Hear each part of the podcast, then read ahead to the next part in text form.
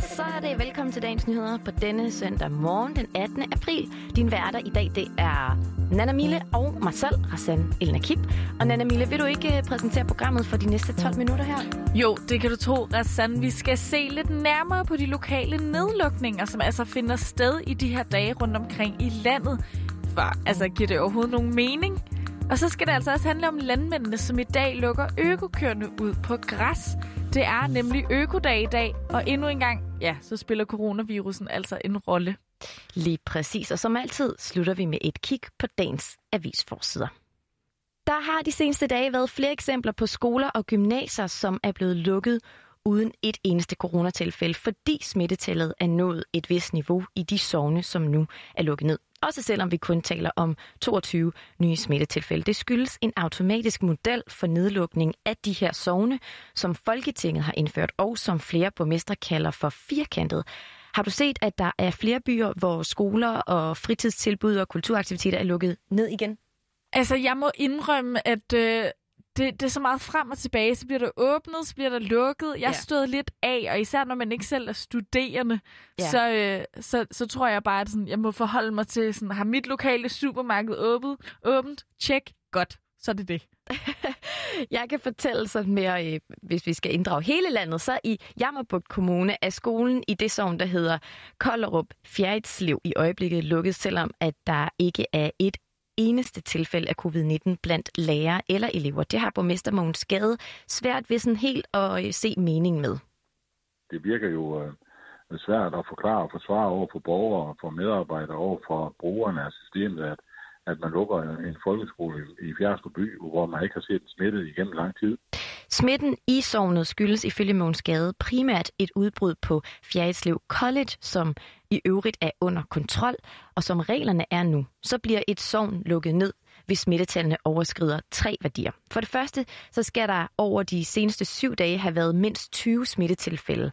Så skal antallet af smittede per 100.000 indbyggere være mere end 40-400 smittede. Og så skal andelen af positive coronaprøver nå over 2%. Og hvis man så ja, når alle de her tre værdier, så skal man lukke ned. Andre borgmestre har ligesom Mogens Gade kritiseret den her model, og det de ikke alene om, for et stort flertal i Folketinget vil altså også have lavet den her model om. Her er det sundhedsordfører for de konservative, Per Larsen. Nej, det er åbenlyst, at der skal ændres.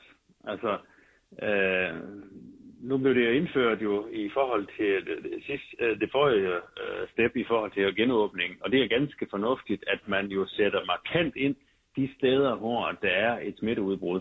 Og når, når Statens Serum Institut de øh, overvåger det i forhold til sovneniveau, så er det jo, øh, så er det jo fint nok, at man, man har fokus på det. Men det skal jo give mening, og her må vi jo bare sige, her skyder man jo altså fuldstændig ved siden af, når man lukker et gymnasium for eksempel, øh, hvor der ikke er en eneste smittet. Og vi har jo den her gode øh, testkapacitet, så lige nøjagtigt i forhold til skolebørn og, og, og gymnasieeleverne, øh, så ved man jo, om de øh, er, er, er smittet. Og øh, hvis ikke de er det, så skal der selvfølgelig ikke lukkes der. Nej. Automatikken i nedlukningerne, der sker helt ned på sovneniveau, har ført til flere og andre ulogiske situationer. For eksempel i København, der har St. Pauls sovn oversteget de her øh, grænseværdier, jeg nævnte før, før, og det har blandt andet betydet, at Gefjørn Gymnasium med 1250 elever har skulle lukke, selvom der øh, heller ikke der har været et eneste smittetilfælde. Og det er noget, som Venstres sundhedsordfører Martin Gertsen kalder vanvittigt. Venstre var fra starten imod den her model og stemte også imod den umiddelbart ser det ud til, at modellen så nu her vil blive ændret. For udover de konservative og venstre, så siger også enhedslisten, SF, Dansk Folkeparti og de radikale, at der er behov for at revidere den. Her er det så sundhedsordfører for de radikale, øh, Stinus øh, Lindgren, som også er formand for epidemiudvalget i Folketinget. Ideen om at have en model for lokal og hurtig nedlukning er vigtig. Den skal man have, for ellers skal vi ikke også have den her nationale brede genåbning. De to ting går hånd i hånd. Men det er selvfølgelig vigtigt, at det værktøj virker efter hensigten. Det, virker, det er ikke noget at bruge en hammer, hvis du faktisk skal bruge en skruetrækker, og det er lidt det, vi er ude i her. Der er lavet en model, som lukker ned lokalt, men den skal simpelthen tilpasses, så den virker ordentligt. Øh, og det, jeg bider mærke i, det er, at jeg kan se, at nogle af de øh, medlemmer af referencegruppen, altså de her eksterne eksperter, de peger på en helt oplagt løsning, som jeg synes, man bør kigge på, og det er ganske simpelt at hæve det øverste incidensniveau. I dag er det jo sådan, at hvis en kommune krydser 100 per 100.000, så får de lov til, får nogle værktøjer til at handle og lukke ned lokalt. Og hvis de rammer 200, jamen så lukker vi alt ned. Og der er simpelthen for lidt øh, elastik her, for lidt vindue, hvor kommunerne kan agere og bruge deres lokale viden. Så hvis bare man hævede de her 200 til for eksempel 400, øh, vi skal selvfølgelig have eksperternes øh, input til det, så er der pludselig et spillerum, hvor kommunerne skal handle. Vi kan sige, at de får lov til det, når de rammer 100, men de har også pligt til at handle. Øh, og så har de mulighed for at lukke ned der, hvor smitten rent faktisk er. Enhedslistens coronaordfører Peter Velblund mener, at der skal være mere samarbejde mellem kommunerne og Styrelsen for Patientsikkerhed, så de faktiske forhold bliver bragt mere i spil. En ændring af modellen kan kan ske ganske hurtigt, fortæller de radikales Sinus Lindgren. I et svar skriver Sundhedsministeriet ifølge Ritzau, at modellen er et instrument, som kan blive justeret løbende, når vi får flere erfaringer i takt med, at epidemien udvikler sig. Ja, og så er det jo i dag, at det er økodag. Er det noget, du øh, har fejret eller været med til før, Rassan? Øh, nej, men, øh, men jeg skulle have været det. Jeg tror, det var for to år siden. Jeg havde faktisk bestilt billet til mig og min lille datter, så det kunne blive en sådan en oplevelse for hende.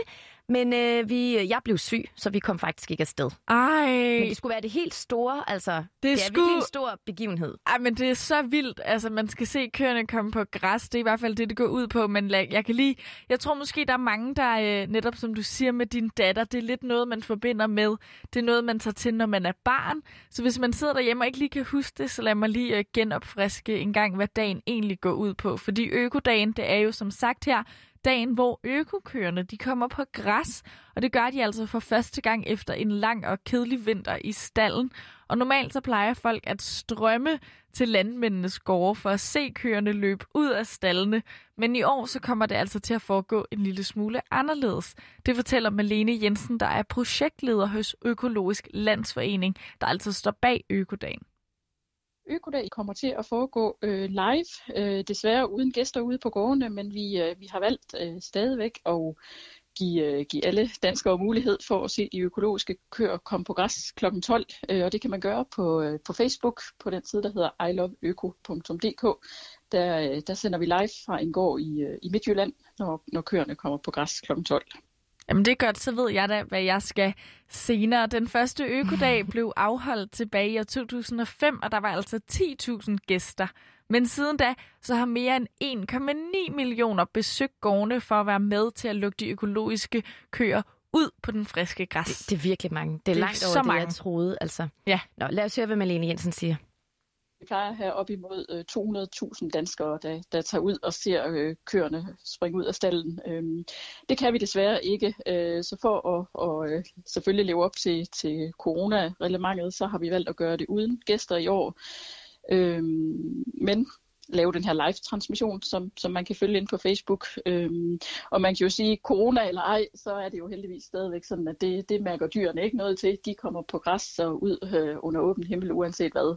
Så det er vi jo bare rigtig glade for, og det er jo det, er jo det vi rigtig gerne vil fejre i morgen. Det er, det er økologiens festdag, økodag. Ja, ifølge Økologisk Landsforening, så er vi faktisk det land i verden, der køber flest økologiske fødevarer. Det er en god nyhed. Er det noget, ja. som øh, du selv gør op i, når du handler i de danske supermarkeder? Ja, altså, øh, nu vil jeg jo ikke stå her og pusse min glorie, vel? Men Nej. jeg går faktisk sindssygt, sådan bundærligt. Jeg går virkelig meget op i det. Okay. Ja. Nå, fedt. Altså, jeg kan godt mærke, det, det nogle gange så er det lidt økonomien, der tager valget for mig om, øh, om sådan, det bliver økologisk eller ej. Ja. Men, øh, men, men det, det er så der, klart. hvor jeg sparer på andre ting. Det er faktisk... Øh, ja, ja, det er jeg ret stolt af, at jeg kan finde okay. ud af. Okay, jamen så var det godt, at øh, jeg spurgte dig i hvert fald. Men hvad dagen egentlig betyder, altså når det kommer til stykket, det forklarer Malene Jensen også her. Økodag betyder rigtig meget, øh, fordi det er her, at vi i Økologisk Landsforening, men i høj grad også øh, de økologiske mejerier, øh, har mulighed for at vise, hvad økologien kan. Og øh, det er en festdag, fordi vi fejrer øh, dyrevelfærden, øh, og det er jo en af hjørnestenene øh, i, i økologien og i den økologiske produktionsform. Øh, og når, når køerne kommer ud på græs, så, øh, så lever de øh, deres naturlige liv, kan man sige. De, de kan få masser af emotion, og øh, de kan gå rundt og, og spise det dejlige grønne græs, hvor der jo øh, der kan være forskellige øh, urter og andre ting, som køerne rigtig godt kan lide i græsset. Så øh, det er det, man ser øh, hver år til Økodag, at de, de jo simpelthen bare nyder at komme ud under åben himmel. Sidste år, der var Økodagen altså også digital, men foreningen håber altså på snart at kunne byde danskerne indenfor på de danske gårde igen, så man altså kan se køerne komme på græs live, altså i virkeligheden og ikke live gennem en skærm.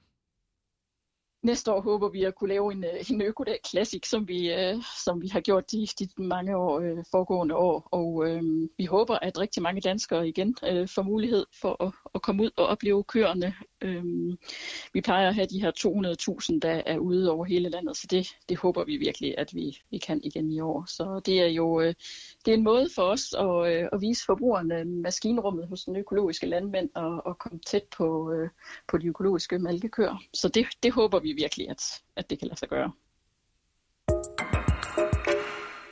Yes, og så tager vi lige et kig på dagens avisforsider. Jyllandsposten skriver, at der er sket et markant fald i tilknytning til arbejdsmarkedet eller uddannelse hos kvinder med indvandrerbaggrund fra ikke-vestlige lande, når de bliver gift.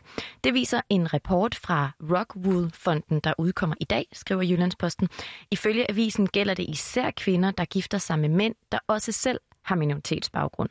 80 procent af de her kvinder, de finder sammen med en første gang, nej, 80 procent af de kvinder, der finder sammen med en førstegangs første generations indvandrer, mm. er kort tid inden ægteskabet i job eller i uddannelse. Fem år efter ægteskabet er det, tal, det tal så nede på 64 procent, viser rapporten. Derimod bliver mændene i næsten en uændret grad på jobbet eller studiet. Tallene står i kontrast til, at kvinderne med indvandrerbaggrund fra ikke-vestlige lande i dag i højere grad får en videregående uddannelse sammen, sammenlignet med etnisk danske unge kvinder. Integrationsminister Mathias Tesfaye glæder sig over, at rapporten viser, at indvandrere efterkommer gifter sig senere, men han æver sig over, at øh, ægteskabet ser ud til at koste, som han siger, nogle kvinder dyrt, hvad angår job og uddannelse. Hvad skriver politikken om i dag, Nana Mille? Jamen, det er ret vildt, så man skal lige holde tungen lige i munden, for på avisens forside, så har politikken altså en historie om det dan- den danske tøjgigant bestseller, som så bliver koblet til militær junta. Og nu er virksomheden altså under pres for at stoppe sit samarbejde med flere fabrikker i Myanmar, der ifølge en international undersøgelse foretaget for FN har tætte forbindelser til militærjuntaen i landet. Politikken skriver, at bestseller får produceret sit tøj på mange 100 udlandske fabrikker, og tre af de her leverandører har de seneste år været fabrikker, der ligger i en industrizone uden for hovedstaden for Yangon.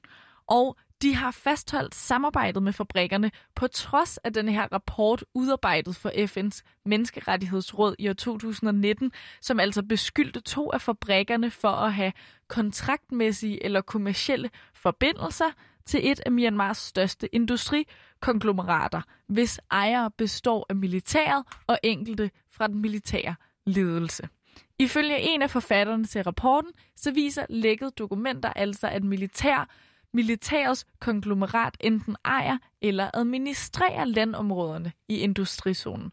Og det, ja, det kompromitterer altså bestseller, mener forfatteren i hvert fald, fordi virksomheden efter hans vurdering dermed indirekte er med til at finansiere milita- militæret ved at få produceret tøj på tre af fabrikkerne i zonen. Til avisen, der udtaler bestseller, at de har fået udarbejdet undersøgelse, men som, øh, som ikke viser tegn på, at de tre fabrikker altså skulle betale penge til det her industrikonglomerat. Og med det nåede vi til vejs ende. Endnu en morgen, endnu en dag yeah. med dagens nyheder. Dine værter, det var Nana Mille og mig selv og Sanne Lakim. Tak. Tusind tak, fordi tak. du med.